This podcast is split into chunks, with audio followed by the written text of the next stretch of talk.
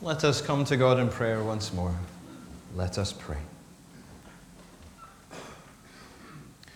May the words of my mouth and the meditation of all our hearts be acceptable in your sight, O Lord, our strength and our Redeemer. Amen. Being the eldest child of three in my family gave me quite a different experience from my wife, I suspect. In my family, my parents had that fine line to walk of never showing that they had a favourite child. Though the same can't be said of my gran, uh, because I was our only grandson, and as such, I was obviously the favourite boy. And that's probably quite like my wife's experience for being the only child. She literally was the favourite.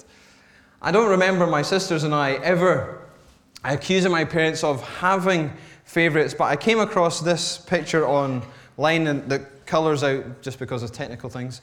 My, it reads, My kids are always accusing me of having a favourite child, which is ridiculous because I don't really like any of them. I'm sure none of you have ever said that or thought it. And it's easy to laugh about such silly examples of overt favouritism or lack thereof, and I suspect that if we did a quick survey, none of us would favor favoritism. And so when we read from James about favoritism in the early church, we probably think, what were you doing? What were you doing? How could you be so silly? And we likely feel like, well, this is going to be a short sermon because no one ever shows favoritism in our church, and I've not got an issue with favoritism. But I suspect that favoritism is more deeply hidden than we realize, working unconsciously to, to undermine the life we live as a community of believers in our glorious Lord Jesus Christ. And it's when we dig into what is wrong with favoritism that we can then maybe more see, clearly see where favoritism may lurk in our own lives. So, what's wrong with favoritism? Based on our passage, I want to give you four things to take away. Firstly, favoritism honors the wrong things. In verses 2 to 4, James describes a situation where two individuals are treated so very differently. There's some debate in the commentaries about whether this is a real scene or hypothetical, whether it's a church service with individual Christians involved or something else entirely. Uh, the clearest description for me was that these verses may describe two visitors who are unlikely to be Christian and they are coming to a Christian gathering where the general populace is also welcome to attend. They have to be shown where to be seated, for example. But whatever the case, what James describes here is realistic enough that maybe it was drawn from personal experience Maybe it was from a report he had heard of the churches, and people could well imagine this type of thing happening. A rich man walks in and is treated so very differently from the poor man. Clearly, one has rank and money, the other does not. And to that rich man, special attention is given, and he is conducted politely to his seat. The poor man, on the other hand, is told to stand there or sit at my feet. And for no other reason than rank and money, thus valuing people for no other reason than external features. One is treated with honor, and the other one is barely even welcomed. Is in fact put in a place of subjection, where the message is quite clear about who and what the church values. And that make, this example makes complete sense of the word favoritism because it literally means to receive someone according to their face, according to what you see of them. And James says that to discriminate in such a manner, to judge in that way, is evil. It is wicked. And that sounds pretty strong, don't you think? But if, as the scriptures show, God is good and he shows no partiality, he has no favorites, then to do so, to discriminate, is less than good. And thus involves thoughts, words, and actions that are less than good and so evil. Favoritism honors the wrong things. In particular, it honours external things. And we know that to be wrong, don't we? We've often probably heard the words of the Lord to the prophet Samuel. The Lord does not look at the things people look at. People look at the outward appearance, but the Lord looks at the heart. Favoritism honours the wrong things, especially external things. So, do we do that, friends? Do we do that? As a silly experiment and thought, I'm almost tempted to come next Sunday in a pair of jeans. I'd probably still wear a shirt and a jacket because I like it. But if to be honest, to be honest, coming in a suit, I don't really choose it for me. It's not what I feel comfortable in, it's not my everyday wear. I don't feel a particular burden to do so. So if I rocked up in a pair of jeans next week, which I might just do, would you treat me differently? Would you think of me differently? You probably wouldn't treat me differently because we're, quite, we're pretty good at hiding our feelings. But inside, would your estimation of me drop? Or could you look past the external and honour what matters the most in the Lord's sight, someone's heart, as they come to worship Him? And as I say, it's a silly example. But likely there are external things which we honour. And those things in the sight of God don't matter, really. And as such, we are honouring the wrong things. We are showing a form of favoritism. Another way that favoritism honours the wrong things is it has a focus on what will benefit us most. In verses 5 to 7 here, James continues to build his case against favoritism. He points out in verse 5 that it is amongst the poor that the church has seen such response to the gospel. It is amongst the poor where there has been faith and love towards God. It is such people, poor in the eyes of the world, literally destitute. It is these folks who have become rich in faith and will inherit the kingdom of God. The world writes them off. The world thinks they are paupers with seemingly so little to give but they are now rich beyond measure, for they are heirs of Christ. And what's so striking going into verse 6 is that the church has dishonored such people. The church of James's time has humiliated, insulted, even oppressed the poor by favoring the rich. Yet what is mind boggling is that it is the rich who are persecuting the church and ridiculing the name of Jesus they, the church is chasing the favor of these people, is chasing their approval. Favoritism honors the wrong things. And it does so here by focusing on what will benefit us most, whilst rejecting what seemingly offers us so little in return. And once again, that might seem distant to us, to our lives. We're Probably not trying to curry favor with people who are persecuting us, because thankfully, we don't live in a land of persecution where that temptation could be very real. But favoritism honors the wrong things.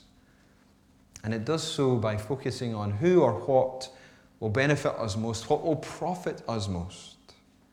And in our time, I think the application of that is that we tend towards a favoritism of self. If there is anyone we favor, we favor ourselves. We do things for our benefit and what will profit us. And in doing so, we honor the wrong things, we show favoritism. And within a church context, that flavor of favoritism, the favoritism of self, can be stirred up by a lot of things, whether we liked the hymns or not whether the children were quiet enough or not, whether the intimations were short enough so that the children didn't have to be quiet for too long. And when the church operates with regard to favoritism of self, do you know what gets pushed out? God and His purposes. I remember on one occasion when I was a relatively young Christian, I was about 20 at the time, and uh, I got involved with the Church of Scotland uh, summer uh, mission group called Impact, and we went around the country um, doing holiday clubs for churches that couldn't run their own holiday club. And so one team of us uh, went up north somewhere, and we duly went along on the Sunday to the Sunday morning service. And everything within me reacted against the minister. I was sitting beside my friend Laurie, I can still picture him. He was sitting on my left hand side, and both after and during the service, I grumbled to him about this guy in the pulpit. I wasn't getting anything from his sermon, that this guy was talking rubbish. And Laurie, who's the same age as me, uh, but had been a Christian for a bit longer, after the service turns to me and he shows me the pages of notes that he took that morning. And what he said will stay with me probably forever. There's always something there if we're listening for God's voice. Now, Laurie and myself, even now, we're still in favour of good and right teaching. It should be seek to be as good and right as it can be because God says so. That's important in the scriptures. But my point is this really.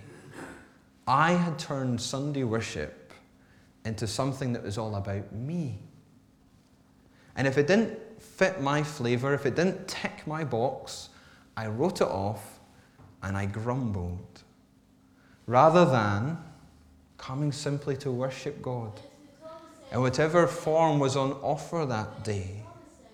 Rather than coming to give Him the honour that is due by laying down my agenda, I came and I made it all about me. But what if I had laid down my agenda and favoured myself less? What might have I have heard that day? Friend, when it comes to church, too often what we do, what we decide, what we invest our time and our money in, what we make our priorities, is done for self is done for our benefit, our profit. And so God and His purposes are pushed to the sides. Even though, apparently, this is meant to all be about Him and we sing songs and prayers about Him. Favoritism focuses on self. But we we are called to love the Lord our God with all our heart and soul and mind and strength. We, that, that's a call which is not about self. And God also calls us to go make disciples of all the nations, and that's not about us either. What is more, Jesus said, The greatest among you will be your servant. Jesus taught, Greater love has no one than this than to lay down one's life for one's friend. Brothers and sisters, we are called to a costly way of life. To pick up our cross, to give of our lives for others and for the Lord. Favoritism is wrong because it honors the wrong things. It focuses on the external, it focuses on self. I wonder where we might be doing these things. But favoritism has another side as well and it only honors the wrong things, it dishonors God. In verses 8 to 11 here, James speaks of the royal law found in Scripture and then quotes and illustrates from God's law. Now, we might be tempted to think that here he is meaning that the royal law is simply love your neighbour as yourself. And I think we tend towards that conclusion because in our culture, we talk about there being a golden rule so we might make the easy mistake of thinking that love your neighbour as yourself is the golden rule, because that's what everybody tells us, and so that must naturally be the royal law. But in speaking of the royal law, James is referring to the king's law in totality, to all the commands, the way of life given by the king. And that king, as I said to the children, is Jesus the Christ, for Christ literally means the anointed one. He was that promised Messiah, that king who would come to bring God's kingdom upon the earth. So James is referring to the whole of God's commands. But as Jesus himself highlighted, the second greatest commandment is to love your neighbor as yourself. For it forms the basis for many of the other laws. As a result, James can then speak of those other laws in verses 11 You shall not commit adultery. You shall not murder. For these are underpinned by the love we give to others, specifically the honor we bestow to other human beings. Murder is a clear case of dishonoring the victim, but adultery is as well, because it demonstrates in unmistakable ways that personal gratification is more important than spouse or children or family, and so dishonors them.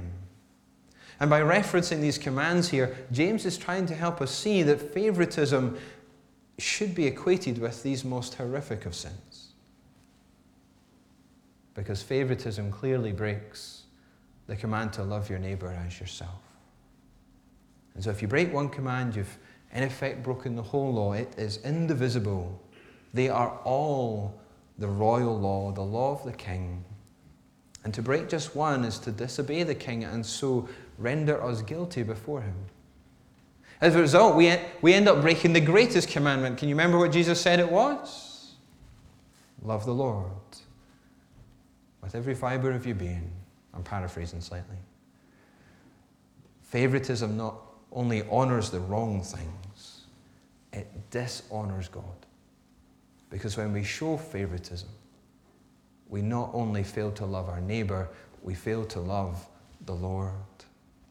And so, rightly then, in the middle of that paragraph, James says, But if you show favoritism, you sin. It's truly that serious. And as such, it leads James to remind his readers of the divine judgment that awaits us all. He wrote, Speak and act as those who are going to be judged by the law that gives freedom, because judgment without mercy will be shown to anyone who has not been merciful. Mercy triumphs over judgment. There will be a judgment. Jesus said so himself. And it will be against the law that gives freedom. But to describe the law that way might sound a bit odd. We probably don't use that language very often about the law. And maybe we feel that because God's law can appear restricting, it can appear to limit our choice. But in saying that the law gives freedom, James is in accord with all of Scripture and with the teaching of Jesus that God's word, his law, is given not to hinder life, but to protect and nurture life. It's not a law of bondage, it's a law of freedom. And when we heed God's law, it will bring us into greater freedom, greater blessing, and fullness of life than we can ever know apart from it. And I dearly hope that we know that from experience. When we may have wanted to go our own way, and maybe we did so many times, yet it did not lead to the life we thought it would. It, it rather led to dissatisfaction, maybe greater brokenness, even to a form of bondage. But I hope we've known the opposite experience of giving up our own way, of heeding God's way, and so finding greater life, greater freedom because we've walked in obedience to Him and His law. I'm sure we have those stories around us as a congregation where God has called us away from our own path and called us to walk His path. And as we've done that individually as a congregation, it has brought life. One of the interesting things that um, we did as a youth worker committee is that we looked at the history of Brightons parish church. And it was striking that I don't think it was until about the 90s, someone I'm sure will keep me right, maybe late 80s, early 90s, until children were part of our service which for me sounds really odd. Um, I remember um, growing up as a young person, I can remember being under six and being in church with my family. And I can remember my dad, my dad's a reasonable singer, and he would belt out the hymns, which is probably why I belt out the hymns. Uh, but his, his example had an impact on me. And if we want our children to grow up and own the faith, then they have to be amongst us. They can't just be ushered out to the side and told to be kept quiet. They need to, to see it modeled. They need to see it here. And I'm so glad as a church we changed from going that way, where children were kept separate, to where children are integral part of our church, that we welcome them, we support them, we nurture them. Because if uh, we're at where we're at as a church, we're in free fall numerically. We'll have one minister for every three churches in five to ten years' time. In about 10 years' time, we're projected to be non existent as a denomination if the rate of numbers of members continues to decline at what it currently is. So we are paying, this, we are paying the price for what we chose to do for decades, where we told the children to shut up or not even come into the service. And I'm so glad we're changing that and have changed that, and we continue to change that because that is not in alignment with God's word. If you look back in the Old Testament, the children of Israel were with the adults of Israel learning God's word together. Being together as a church family has been part of the, God's people for millennia. And to separate them and tell them to shut up, I don't think it's God's way. And if we want to see life, if we want to see them own the faith, this has to be a place where we don't show favoritism, where we don't usher them out to the side and try and keep them quiet. And I know it's distracting, I know it can be hard to hear. But your choice is either a church with a future and with children, or quite literally the opposite. Because last week in Blackbraes, Shield Hill, Muiravonside, not one child. Not one child. And that will be replicated across our nation. You have a choice. And one way leads to death, and one way leads to life. Because I think God is in that way, where children are given the space and they're part of our church family.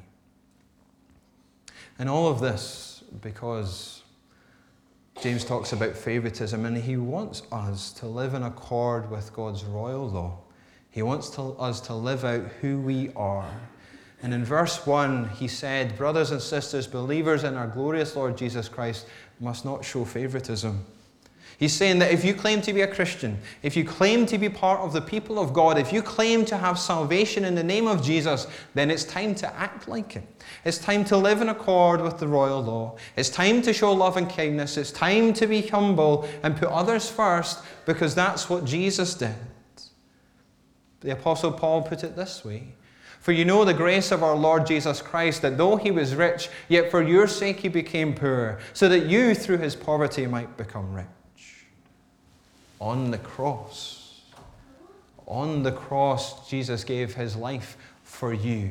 He gave up the glory and honor of heaven to come and be born in the muck of the stable and to be killed upon the humiliation of the cross for love of you and love of me, he humbled himself. He became obedient to death itself, taking the very nature of a servant.